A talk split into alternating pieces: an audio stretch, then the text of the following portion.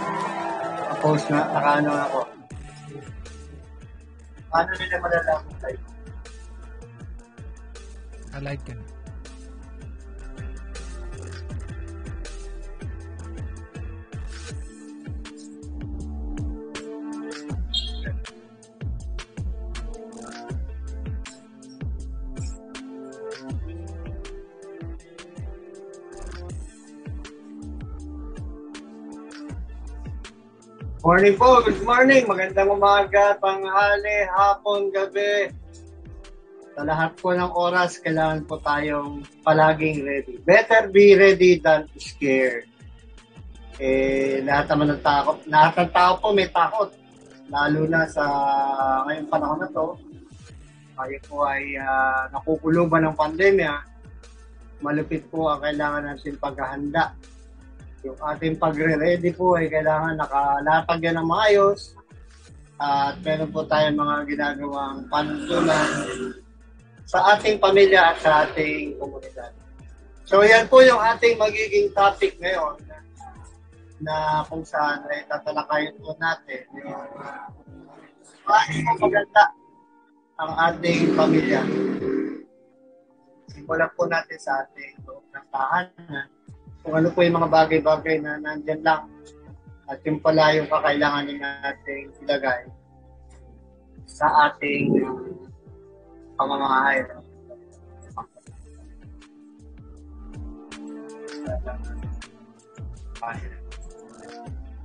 Alright? Yan, yan po. Sana po natin, ano? Disaster preparedness. Ang paghahanda sa anumang klase ng dilubyong hindi natin inaasahan. Yung tipo natin i-discuss to, importante po to na The time is maipahayag natin. zero minutes. Nag- Nag-announce na oras. Dito po sa Pilipinas, sa kasalukuyan, ay kaapat na hapon. Kaapat na hapon po natin ginagawa. So,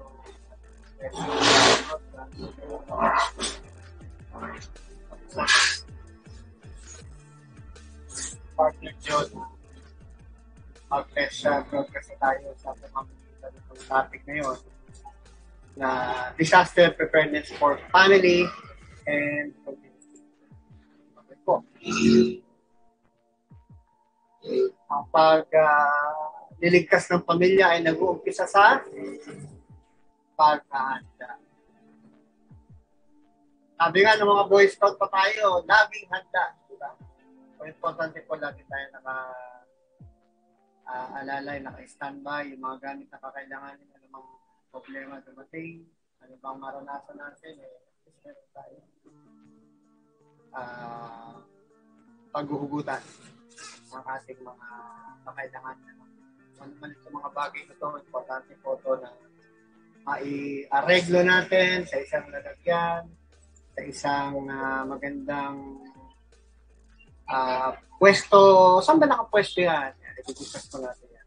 Saan nakapwesto yung aming go bag? Saan ba natin sa amin nilalagay yan? Sa sasakyan, saan ba nakapwesto yan? Sa bahay, sa office, saan ba nakalagay yan? So, i-discuss po natin na sa saan natin gagawin. Uh, maging easy to access. Kaya nga ang tawag dyan, go bag. So, ibig sabihin, grab and go bag. Diba? Anytime, pwede mo hapakin, kunin, sabay takbo. Okay? Siyempre, kailangan medyo relax ka ng pag tumatakbo. Hindi yung nagmamadali kasi uh, instead na makaligtas ka, na-accident ka ba? Kailangan po presence of mind, kailangan po ay uh, sinasakatuparan natin ang ating gagawin ang pagsasakatuparan niya ay meron kasamang pag-iingat at maging matalas po tayo sa lahat ng oras, lalo na pagka nagpapakita na ng hindi maganda ang ating nature. Nagpaparamdam na, gumagalaw na, lumilindol, o lumalakas ng ulan. Alamin na lang natin kung nasa may ulan na yan. Eh, alam niyo po kami ni partner Joe, yung buhay namin nakadedicate sa pag-volunteer. So, eh, hawa na kasi tayo po Dati, hindi naman natin inaangat yung mga ganyan. Tayo na. Dito po sa'yo. Nais ko pong ipakita lang ito para maging ehemplo. Maging mag-strive yung ating mga volunteer para makamtan nila yung kanila hinahangat na maging tunay na nagpo-volunteer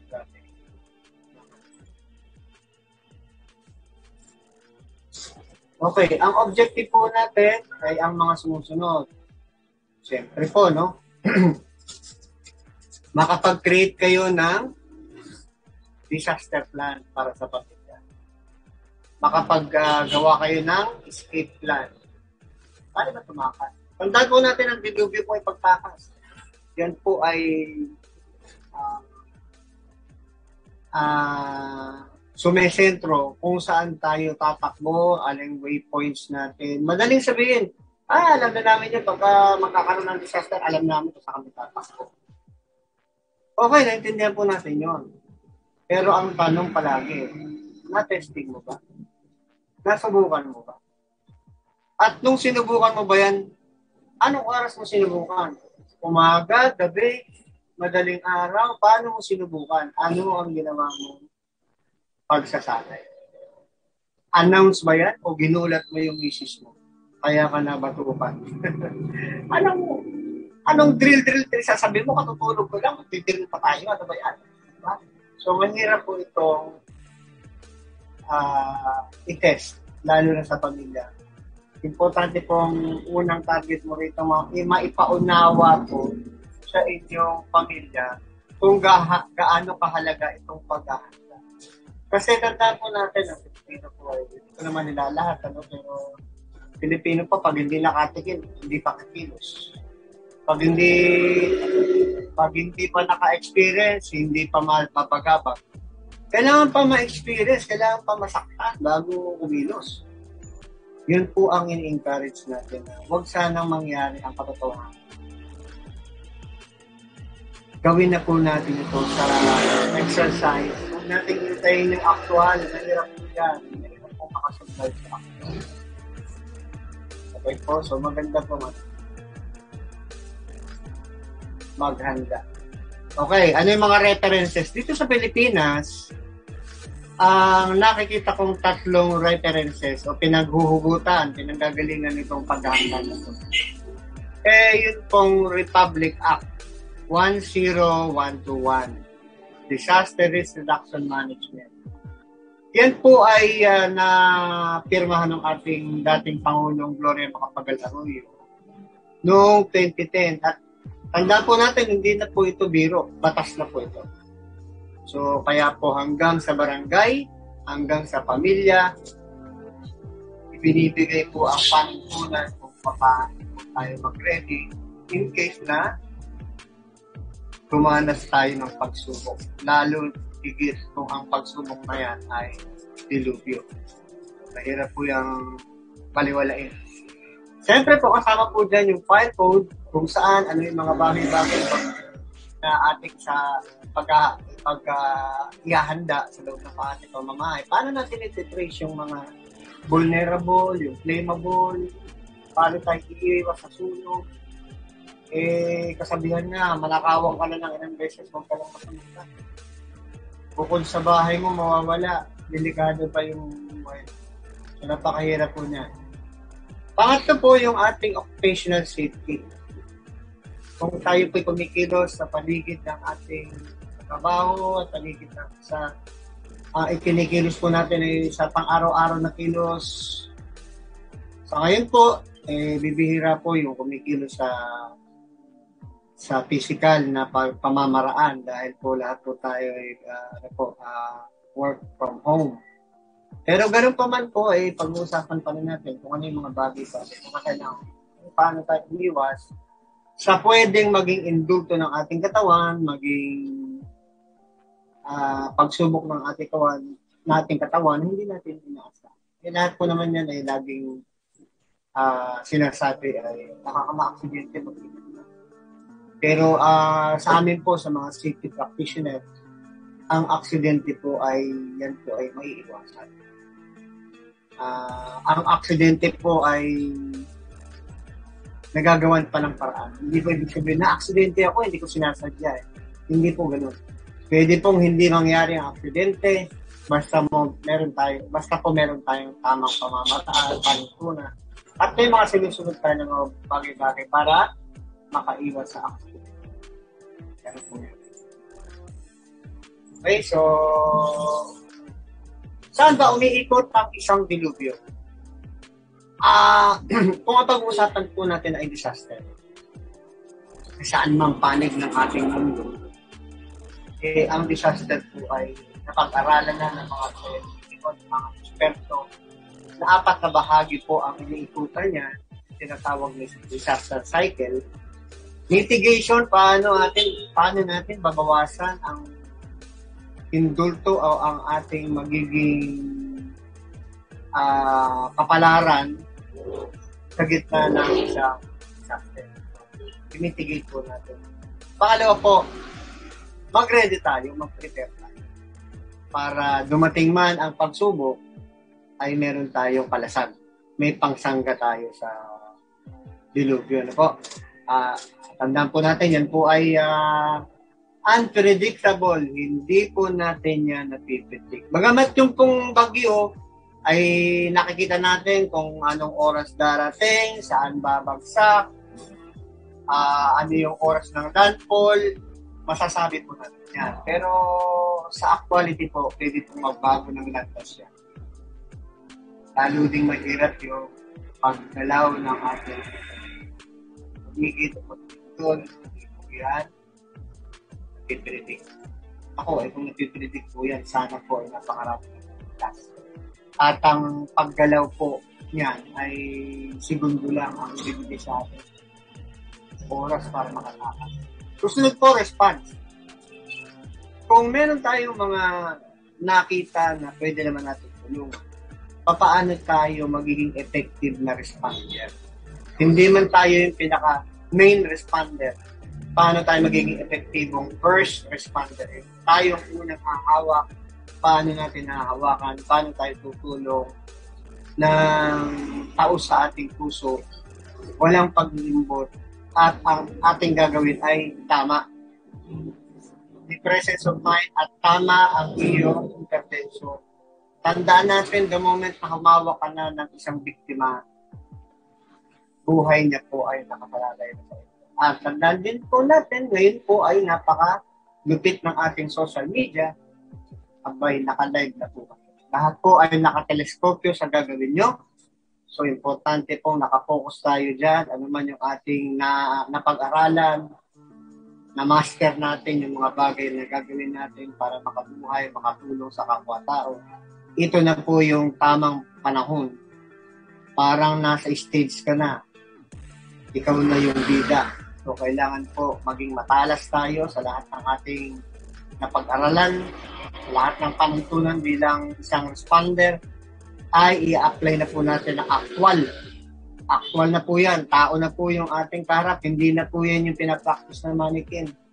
Original na tao na po yan. Ating pong kapwa-tao na yan. So, importante po na maibigay natin yung ating tamang pamamaraan sa pag-aaral na pinagsikapan natin malaman at pinaggugulan natin yung panahon para matuto tayo maging po ng yung quiz na sabi natin na napakalat. Importante po na lahat po ng ating gagawin ay nasa tamang akbang. Step by step, tama po yung ating gagawin para hindi po tayo makakasidente, hindi tayo makaperwisyo. Mahirap yung akala mo tutulong ka, yung pala nakaperwisyo ka pa. Di ba? Paano nasabing pagtulong yan kung mali yung ginawa mo, nakaperfection ka pa? Nakita pa ng iba yung pagkakamali mo. Lahat po natatangali. Pero this time, sa dami ng practice mo, imposible, magkamali ka naman. Lagi mo sa isip, itong ginagawa ko ay pagtitinda sa kapwa.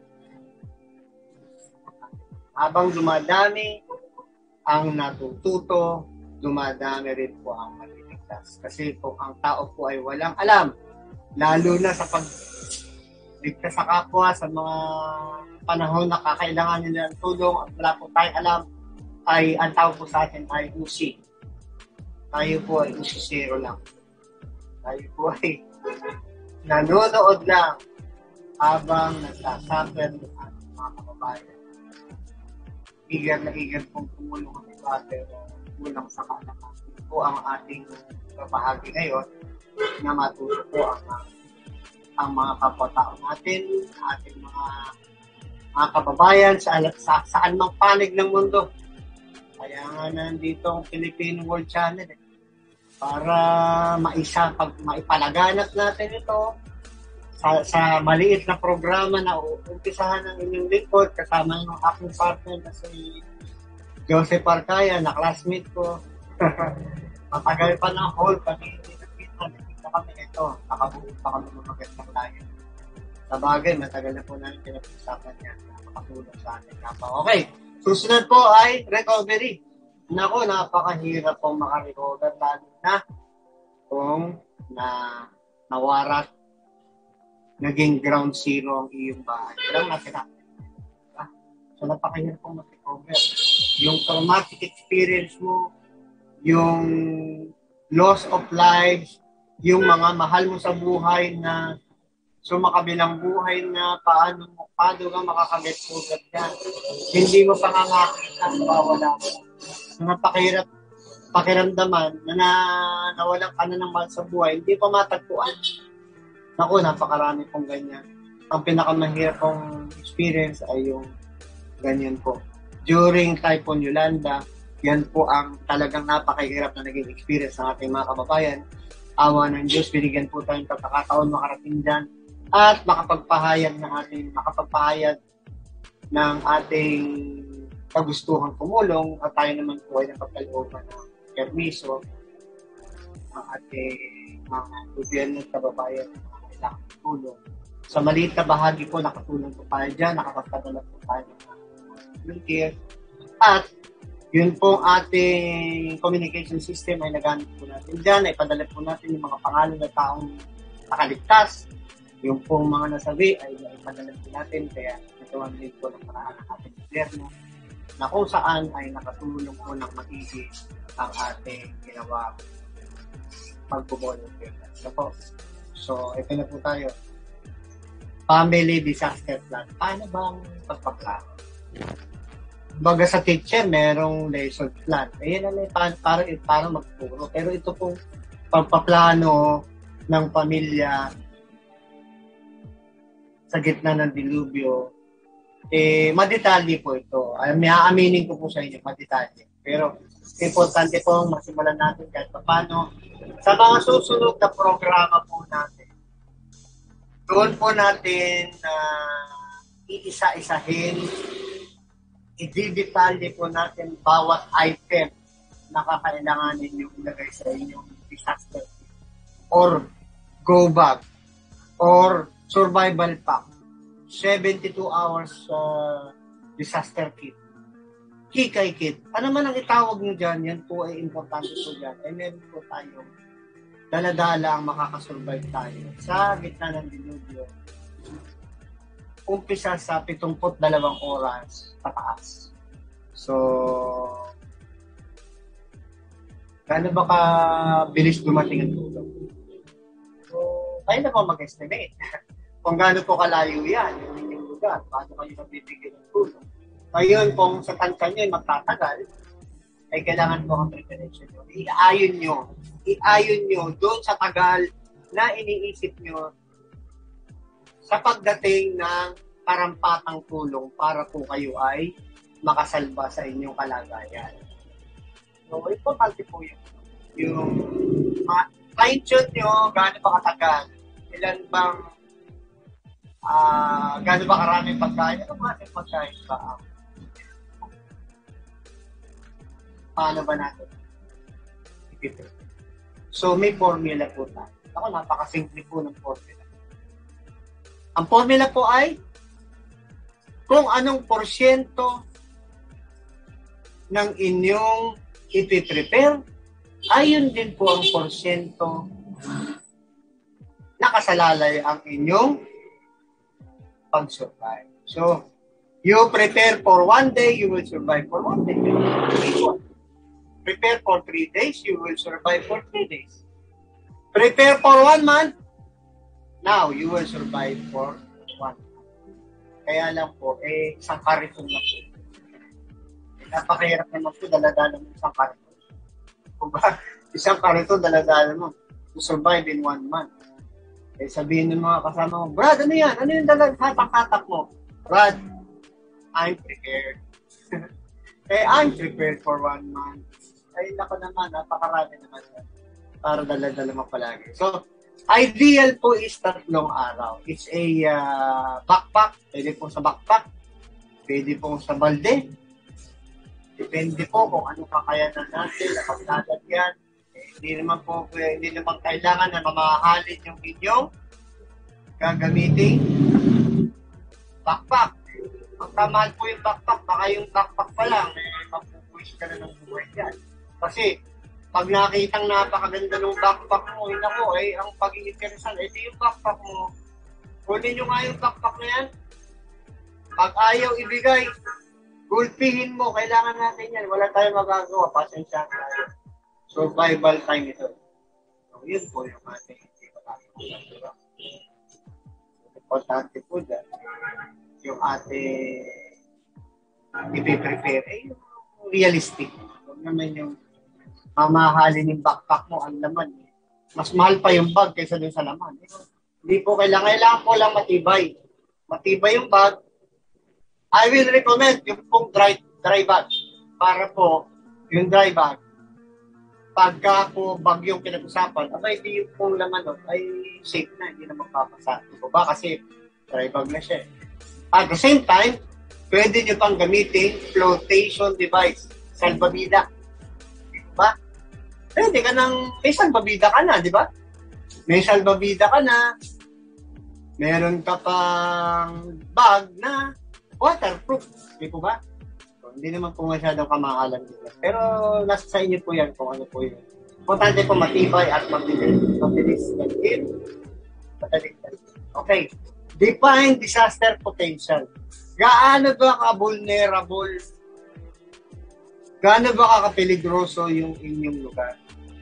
Importante po alam natin kung gaano kapeligro yung ating area. Ah, alamin po natin yung mga potential hazard yan, yung ating bang poste, mat- matibay pa ba yung ating yung kisame, hindi pa hindi, hindi pa bababagsak yan. Pagbabagyo ba, naka-elevate ba lahat ng ating ano? Wala bang babagsak pag lumindol? So, importante po, detailed na ating i-prepare yan. Pag-usapan po natin yan sa mga susunod na programa, detailed by detail.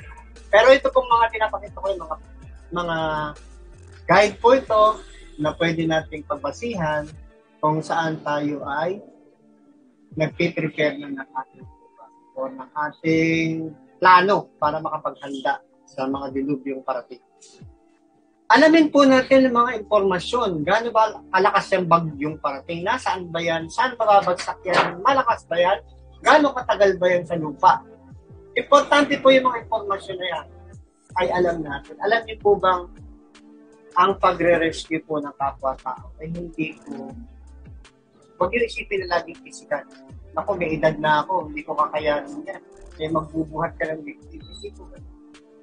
Ang pagliligtas po ng kapwa ay pinangungunahan ng tamang pagpapahayag ng impormasyon.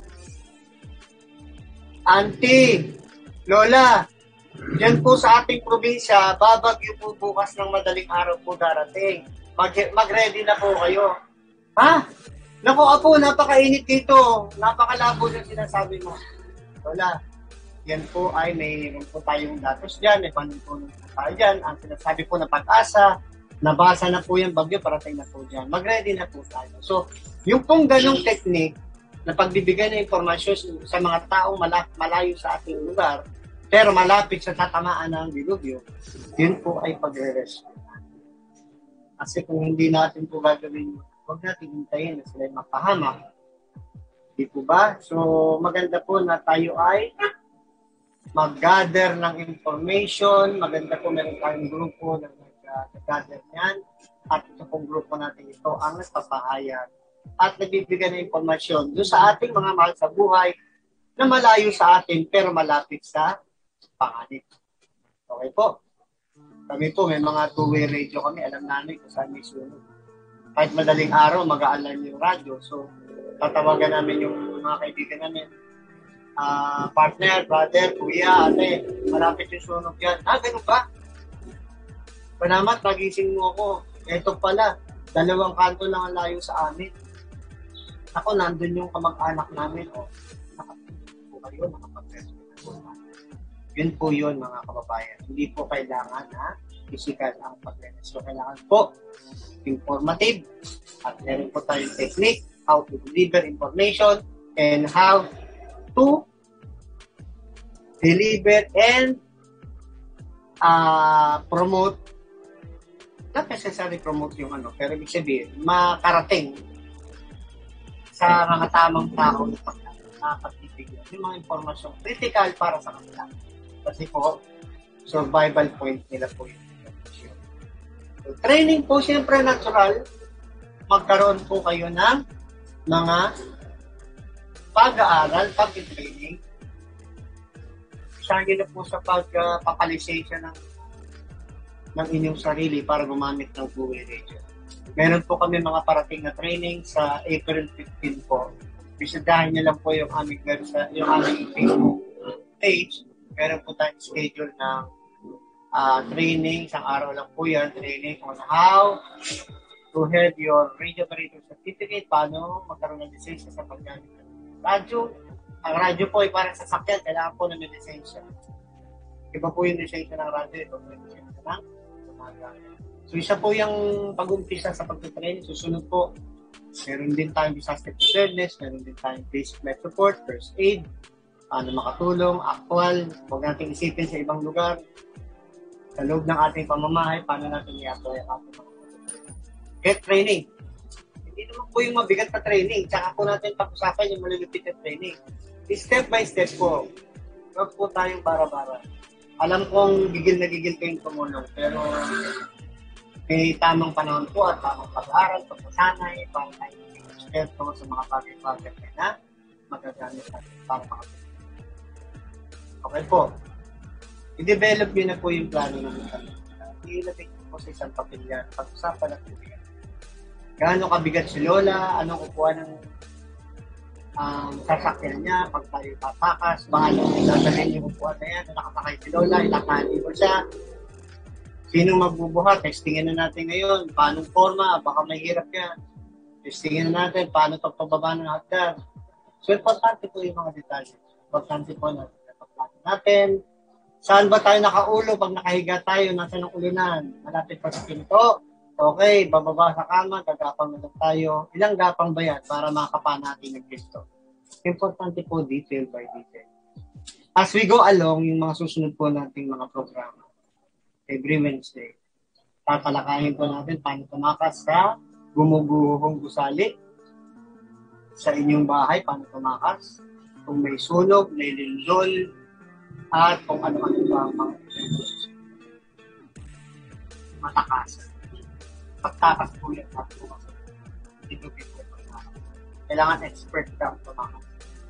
Okay po. Then, susunod yung waypoint. Saan natin ilalapag yung ating dadaanan sa pagtakas. Lahat po tayo pagka catastrophe na po pinag-usapan. Napakalupit na po. I-discuss din po natin ng malaliman paano tayo pagtakas. Saan ba pagtakasan natin tawag siya? Akit po ng bundok Paano po umakit ng bundok? Saan ba sa bundok? Sa anong bundok?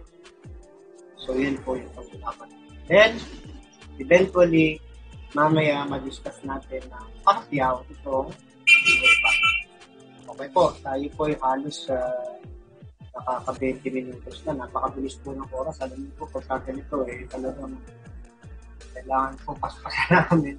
Kasi ah, limitado po yung oras pero sisiguraduhin ko po sa inyo na makapagbigay po ako ng kahit paano ay mga importante bagay. Ito po, meron, na pa, meron po tayong lo, roleta ng kapalaran.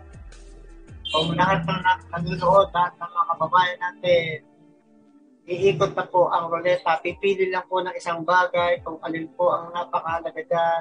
Piliin niyo na po ang isang bagay lang. Kung sakaling ngayon na po ang dilubyo, ano po ang inyong natipili? Sir, ako tubig, tubig, tubig ako, sir. Ah, sir, ako yung ano, pagkain. Sir, napakalaga. Oh, sir, ako first aid. Okay, lahat po yan ay mapipili. Pero gaya nga ng sinabi ko, isang muna yung pinili. Yan sa, ayon sa iyang roleta na yan. So, kalimitan po ang pinipili ay yung pagkain, first aid. Pero sasabihin ko po sa inyo, ang pinakamahalaga po ay security. Ano po ibig sabihin yan? Lahat po ng bagay na meron tayo, guard it with your life. Bantayan po natin yan. Kasi yan po ang una, kaligtasan. Pangalawa, dyan po kayo mag-focus ng buhay. Kasi aagawin po yan kahit sa anong pamamaraan. Dahil yung mga taong aagaw niyan ay hindi nakapag-prepare. So, ibig sabihin, agawin sa inyo kasi nag-prepare. So, anong kailangan? Secure your survival path. So, ito po yung pagkakasunod. Ito, hindi po nagnanakaw pa. Ito po sa iyo lahat ng tayo po nila sa Gaisano Mall. Lahat ng tao magnanakaw. Bakit? Hindi ka na makasurvive. eh. Ang hindi ko lang maintindihan kay tatay, siguro natatawa na rin sa nailabas nito yung dila niya. natatawa na rin siya.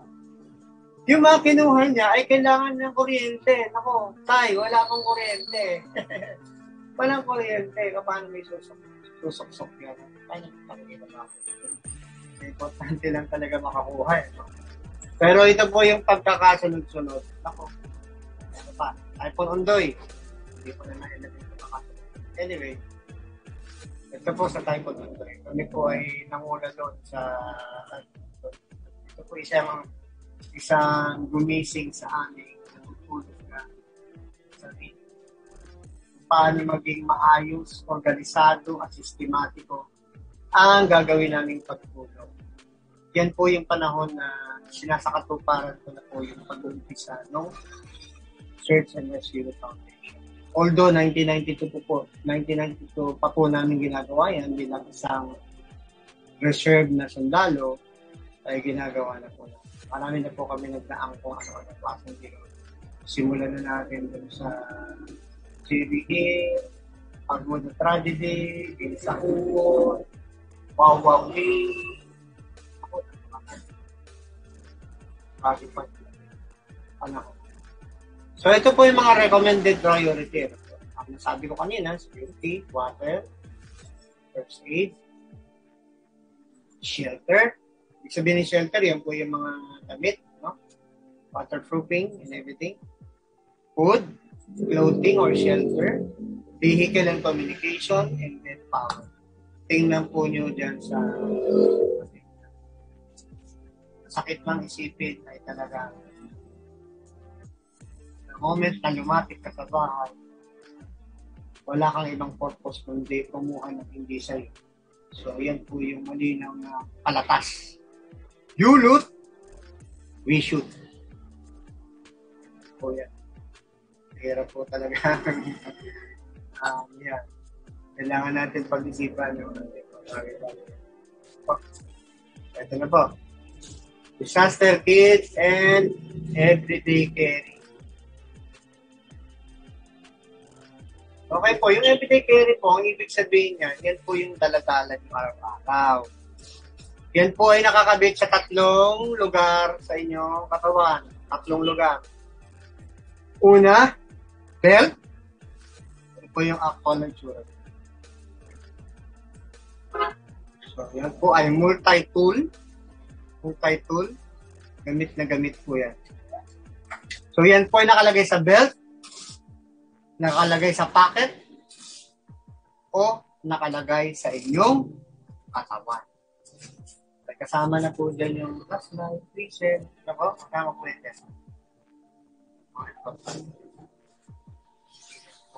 Meron ako dito. Nakakabit ito sa sa talaga ng sinturon. Ito po yung ating whistle. Loudest whistle in the world. 125 decibel. Nasa ilalim ka na ng tubig, naririnig ka pa sa ibabaw. Hanggang 10 feet. Then, meron ako dito. Prayer.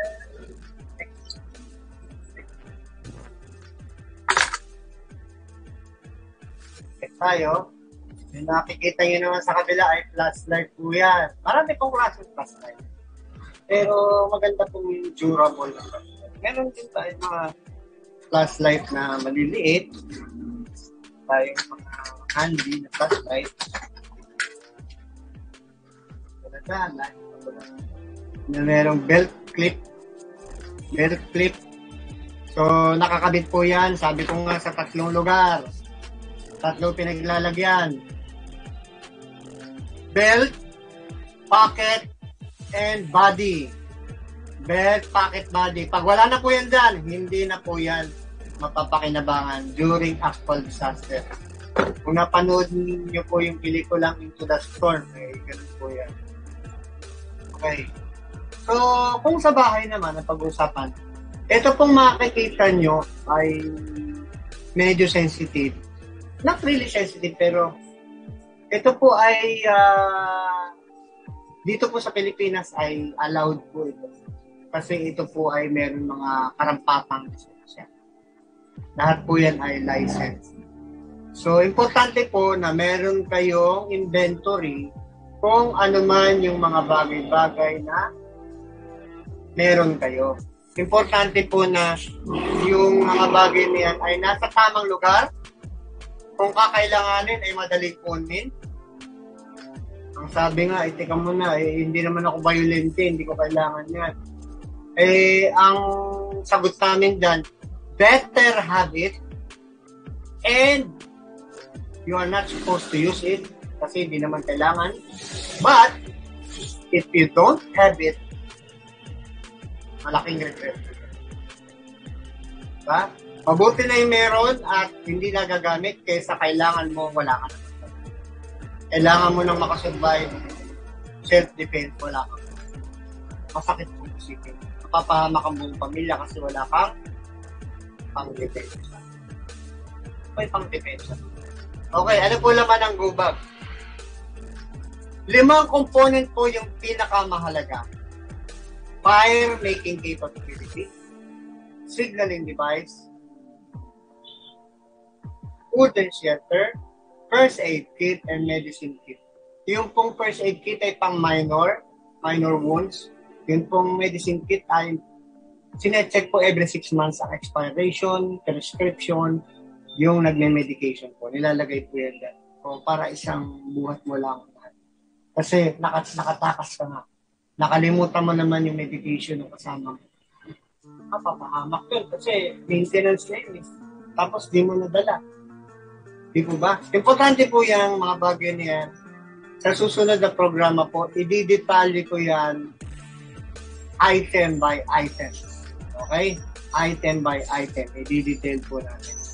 Sa ngayon po, pahapyaw at importanteng madiscuss natin yung mga pinakamalulupit na puntos kung saan tayo ay makakapaghanda ng maayos. Meron pong dalawang bagay na para sa akin ay napakahalaga. Ito po ay ilang pasada na lang sa ating PowerPoint. Ito pong dalawang bagay na to ay galing po sa mga actual na taong nakasurvive. Kung mga taong nakasurvive, ito po yung sinasabi nila na kanilang hell, kung wala ito, na-disgrasya na kami. Sir, napakalaki ng pasalamat ko, sir, meron ako dito, nakasurvive. Unang-una, sapatos. Bakit importante yung sapatos? Ako po, Pagka po ang ating mararanasan ay lindol, ang kauna-unahan po nating mararanasan dyan ay gagapang po tayo sa tubig, dugo, at bubog. Basic po yan, tatlong yan. Tubig, dugo, at bubog. Maliit na bubog, malaking bubog, hanggang sa malaking debris, hanggang malalaking debris na pumapatak sa iyo. Kaya po kailangan ng sapatos habang kayo tumatakas, sulta po niyo yung sapatos niyan kasi the moment na masugatan kayo sa paa, mahihirapan po ng makakilos. At ang sabi nga, it is your survival, survival. When your food survive, you survive. Ang, ang mahalaga. Susunod po dyan ay water container. Bakit? Bakit water container? Sir, nung nasunugan kami, mabuti na lang, meron akong tubig sa ilalim ng kama, abot sa abot ko. Sir, ibinuhos ko sa mata ng anak ko, ibinuhos ko sa ulo ko, at pinunit ko yung umot at tintaklob namin at nakatakas na kami. Sir, kung wala yun, hindi ko alam kung saan kami pupunta. Okay. Pero yung pong movement, galing sa kama, patakas, next uh, program po natin, next next na pagkikita po natin, papaliwanag po yan. Step by step din po yan. Inch by inch kung paano tayo makakatakas. I-detalye po natin. Maganda po container yung meron ng parang pang sling, pang sabit. Tapos po may maayos na takip. So yan po yung standard na tubig na lalagayan ko ng tubig. Yan po yung aking ginagamit pang araw-araw. Okay, uh, susunod po. Eh, ito pong lecture na to ay intended din sa mga nagsisecure. Kaya yung ating mga security guard na nakapost. So, napansin ko po yung kanilang nasa nakasabit sa kanilang uh, sinturon na parang lalagyan ng first aid. Kalimitang lang, laman, sporo, rilyo, susi, kung ano-ano, ballpen, Samantalang napakahalaga po niyan, yan po ay first aid na. So, ang nire-recommend ko po sana ay ganitong klaseng first aid. Yung magagamit sa anin na beses na responde at talagang merong maitutulong kung sila mismo ang nasugatan o yung mga nasa paligid nila habang sila ay nakatulong. Napaka-importante i-detalye po din natin yan ang laman niyan sa susunod nating pagdiniig. Pagtatagpo natin ulit, detalyado na po yan. Okay? Meron din po mga equipment na ginagamit specifically sa mga tama ng bala. Yan po, i-skip na po natin yan kasi more on security yan. Kung maalala nyo yung batang tinamaan ng Armalite dun sa postage drama sa Luneta, ako po yung nakakuha sa batang yan at tawa ng Diyos kay ligtas ko po yan sa pamamagitan ng isang specific na equipment na yan po nasa kanan yung tourniquet po na para sa tama ng bala. Tinamaan po sa gitara yan. Okay, tactical field, eh, meron po tayong mga pagkakataon na nag-rescue ay medyo may involved na firearm, tama ng bala, sabog ng granada. Ito po yung hostage taking sa So, iba po yung equipment na ginagamit. Katulad po ng nakita nyo kanina.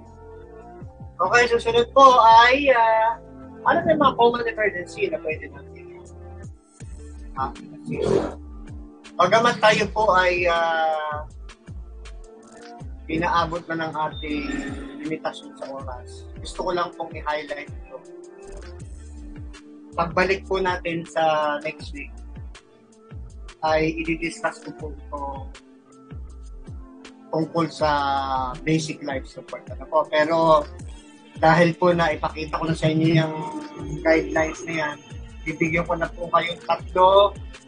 Ibabahagi ko na po sa inyo yung tatlong pinaka-importanting bagay bago po natin sa katuparan yan. Bago tayo humawak ng pasyente at pag mag-pump, may tatlong confirmation po tayong dapat na maunawaan. Una, nakakarinig ba siya? Pag hindi siya nakakarinig, isa yon sa dahilan kung bakit mo siya CPR.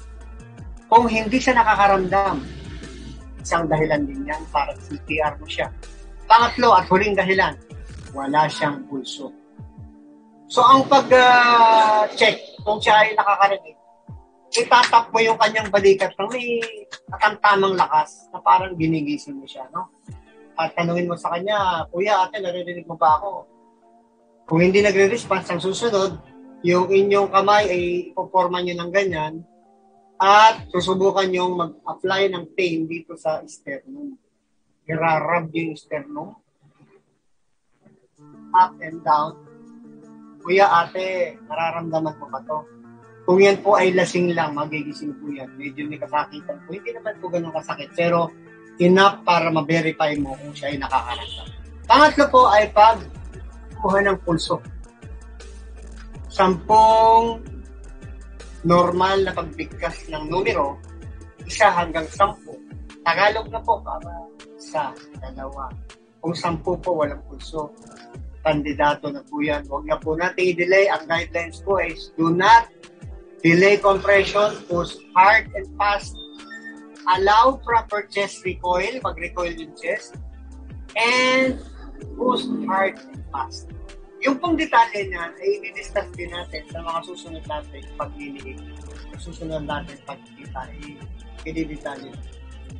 Patapos na po yung ating test broadcast konting slice na lang po ang ating pag-usapan, yung mga bagay-bagay na makikita nyo dyan. Tandaan po natin ang mga tao po na na pwedeng maka-experience ng cardiac arrest ay yung na-electrocute ng kuryente, nalunod, victim of fall, nahulog sa motor, sa second floor, nahulog sa hagdan, nabuhan, at yung talagang may dinalakad sa puso o yung nabulunan. Marami po ang nakaka-experience ng cardiac arrest. Hindi lang po yung may sakit sa puso. Okay po? Pero yun nga, yung sinabi ko kanina, tatlong pamamaraan para ma-verify kung kailangan mo ng antay, ng CPR or cardiopulmonary resuscitation. Tatlo lang po Walang nararamdaman, walang naririnig, walang pulso. Push hard and fast, allow proper chest recoil, and do not delay compression. 200 compression in 2 minutes. Okay po, didetalye po natin yan sa mga susunod natin. Discussion ito. Programat, ito po yung mga uh, tinatawag natin na common emergency karamitan po dyan ay trauma experience at ma-apply yung ating basic knowledge. Okay po, kalamitan dyan sa paggagawa natin ng drill kasama yung mga security. Yung uh, pag-handle ng realistic drill, sabi ko nga, ang ang practice ko ay hindi biro. Lalo na kung ang pinapractice ko ay pag pag uh, taka sa dilubyo. Huwag po natin isipin na yan ay simple bagay Disaster is not simple, therefore drill should not be simple. Kailangan kong nasa pinakamalapit sa realidad ang ating ginagawa para maramdaman natin ang tunay na pagsubok sa gitna na mararanasan natin. Ang pag-aaral po ng mga basic na first aid, basic life support ay necessary sa ating lahat. Sabi nga namin, ang pangarap namin, lahat ng Pinoy maging rescuer pero dapat meron pong team leader sa bawat pamilya. Magsasabi, magbibigay ng pamamaraan kung paano maligtas ang bawat isa sa Importante pong maligtas tayong lahat. So habang dumadami po tayo, dumadami yung naliligtas. Marami po tayong parang mga training. Na kung sino-sino community, mga business uh, establishment at mga local government kasama na po dyan iba't ibang corporate na uh, mga opisina. Pong mga malalaking opisina na ginawa naming team building with life saving habang nag-team building natututo ka na, nasa-certify ka pa at meron pa kayong rescue Olympic. Mag-Olympic kayo sa mga natutunan nyo bilang isang mga first responder. No? Bilang merong naintindihan sa pagliligtas sa kapwa. Matuto ka na, nakapag-team building ka na, at na-certify ka pa. Din mga nagtatrabaho sa mga saan-saan klase ng trabaho, ng training, kasama na rin po ang mga eskwelahan dyan, yung mga matataas na building sa Makati, sa mga lugar, yung malalaking kumpanya, pag malalaking klase ng dilubyo, maramihan na, na, biktima, paano nila i-handle yung mga nagpo-construction. Sa labing isang taon po, napakarami na po ng at ang pinagmamalaki po natin dyan, yung ating pong advokasya, na kung saan ay isang milyong katao po ang turuan natin sa buong Pilipinas. Kami po ay umikot sa buong Pilipinas at tinuturuan po natin ating mga kababayan sa mga liblib na po na kung saan silang unang nalalaga, silang unang nawawala sa mundo. Dahil unang-una wala silang nalalaman at ang kanila pong pakikipaglaban sa disaster na yan ay nagsisimula sa kanilang kawalang uh, supply, kaalaman at mga gamit at ultimo yung kanilang pangkain araw-araw ay talagang pinoproblema nila. Importante po na maipagpatuloy natin itong mission natin kung sino man po yung nakikinig dyan na meron po uh, meron po uh, meron, meron pong magandang damdamin, may mga puso sa pagtulong, ay kami po ay uh, humihingi ng inyong uh, suporta sa tulong na inyong magbibigay sa aming foundation para po may pagpatuloy natin ang aming mission. Gusto namin lahat ng Pinoy Rescuer, unahin natin sa isang padre di pamilya para matuto po at may sakatuparan ang kanilang ligtas na pagpamumuhay. Dumating man ang anumang malupit na dilubyo. Dumating man yung mga pagsubok sa buhay. Meron po sila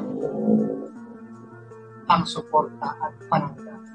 Okay, bago po ako magtapos, uh, gusto ko lang pong uh, mapanood niyo po itong aming mga ginagawa. Patuloy po namin ginagawa. Uh, manghihirap po tayo ng video sa CNN.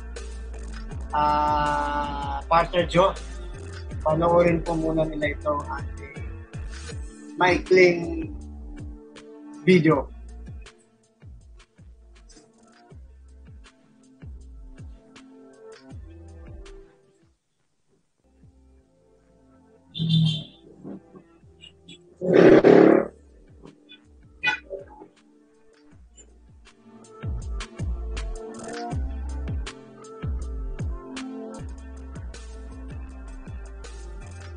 Okay, ah uh, dyan po muna natin na uh, pinuputol yung ating pag pag ano pag uh, pakikipag uh, sa inyo. Ah, uh, mga kababayan ko sa buong mundo, napakahalaga po ng preparation. Higit sa lahat, makaligtas ang ating buong pamilya. Uh, Siyempre po, uma- umasa tayo sa patnubay sa nag-iisa natin. Tagapagligtas. Importante po na palagi tayo kasama yung ating pagkakasama. At pagiging seryoso sa mga bagay-bagay lalo sa pagtulong sa sarili, pagtulong sa ating pamilya, at pagtulong sa ating komunidad. Nawa po kahit papaano nakatulong ang uh, ng mumunting kaalaman na ibigay sa inyo. Asahan niyo po sa susunod pang mga meeting ay meron pa po tayong bagay na tatalakayin. Pwede po niyong bisitahin yung ating uh, Facebook page at magtanong doon.